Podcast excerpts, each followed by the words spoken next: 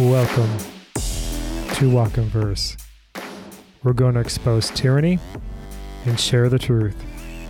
So sit back and enjoy the ride.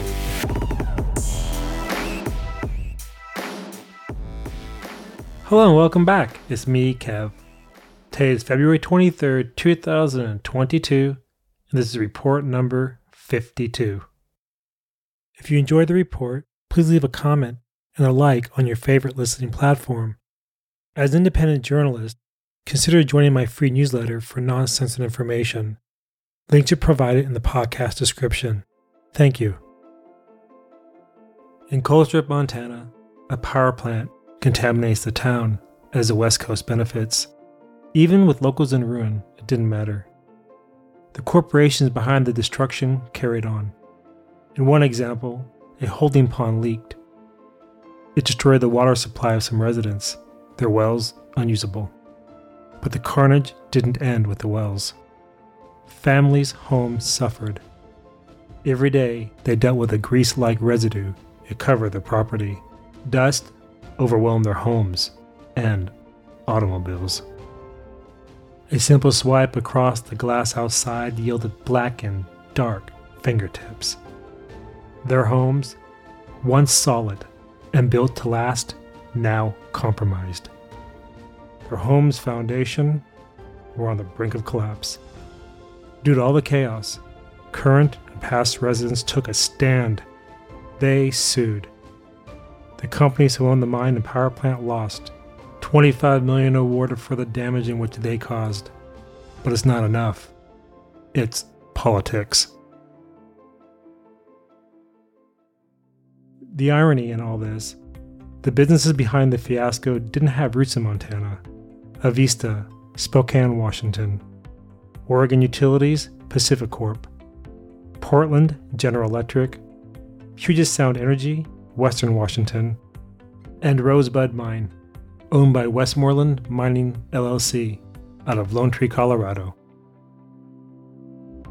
These organizations serve the West Coast, Pacific Northwest, and other locations. Their motto, they believe in fairness and honesty. But in 1997, the trouble with the plant began.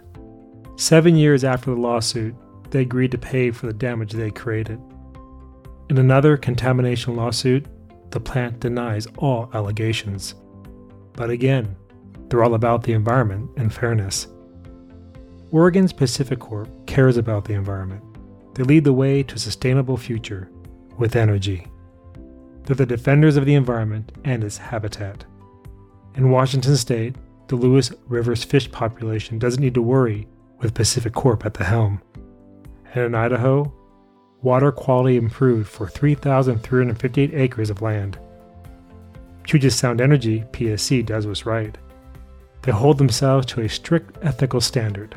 Each action taken encompasses fairness, decency, and honesty. It's their code of conduct. It's what they believe.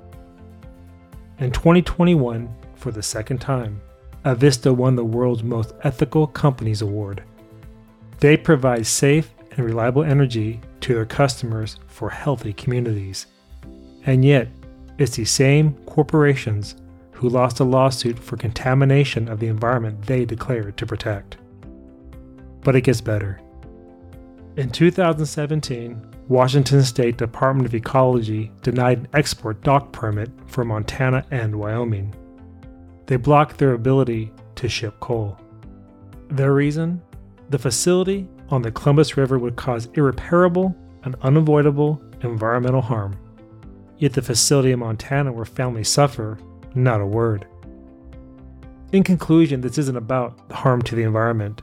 It's about woke politics and total control.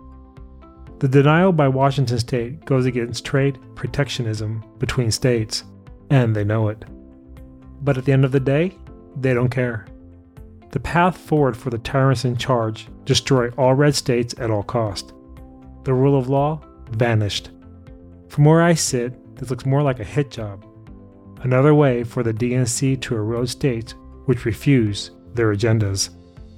If Montana and other constitutional states wish to keep alive, it's time for them to seek resources from like minds.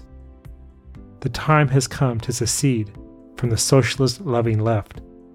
And as they say, a house divided is a house that cannot stand.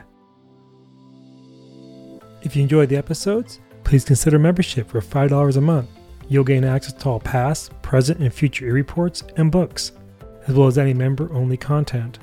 The link is in the description of the episode. If you have any questions, topics, or comments, please send me an email at walkinverse@protonmail.com.